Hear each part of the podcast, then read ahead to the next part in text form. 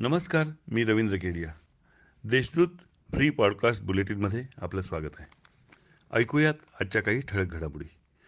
जिल्हाधिकारी सूरज मांजरे यांनी जानेवारी ते सप्टेंबर या कालावधीत दहा लाख एकोणचाळीस हजार चारशे चार सेवा पुरविल्या.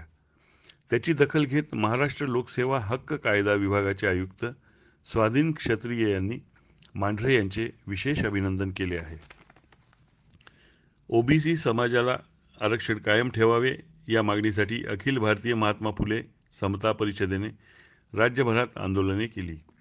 याची दखल घेत मराठा समाजाला आरक्षण देताना ओबीसींसह कुठल्याही आरक्षणाला धक्का लावण्यात येणार नाही, अशी ग्वाही मुख्यमंत्री उद्धव ठाकरे व उपमुख्यमंत्री अजित पवार यांनी हिवाळी अधिवेशनात दिली. अन्न मंत्रालयाने ऑक्टोबर वीस ते सप्टेंबर एकवीस या आर्थिक वर्षात साठ लाख टन साखर निर्यातीसाठी छत्तीस हजार कोटी रुपयांचं अनुदान देण्याचा प्रस्ताव दिला आहे. हे अनुदान थेट शेतकऱ्यांच्या खात्यात जाणार आहे. जिल्हा वाईन उत्पादनात अग्रेसर असून वाईन कॅपिटलची वेगळी ओळख नाशिकची आहे.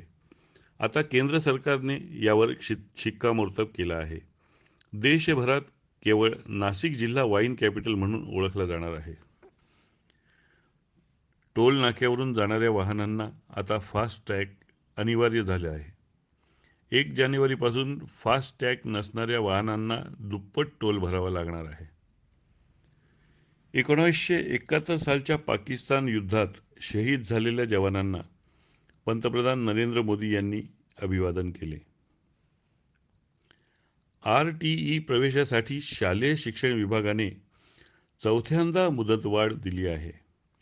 एकवीस डिसेंबरपर्यंत प्रवेश प्रक्रिया सुरू राहणार आहे. बनावट नियुक्तीपत्र देणाऱ्या लेखा वित्त विभागातील सेवकाचे निलंबन करण्याचा प्रस्ताव लेखा वित्त विभागाद्वारे सादर करण्यात आला आहे. या होत्या ठळक घडामोडी.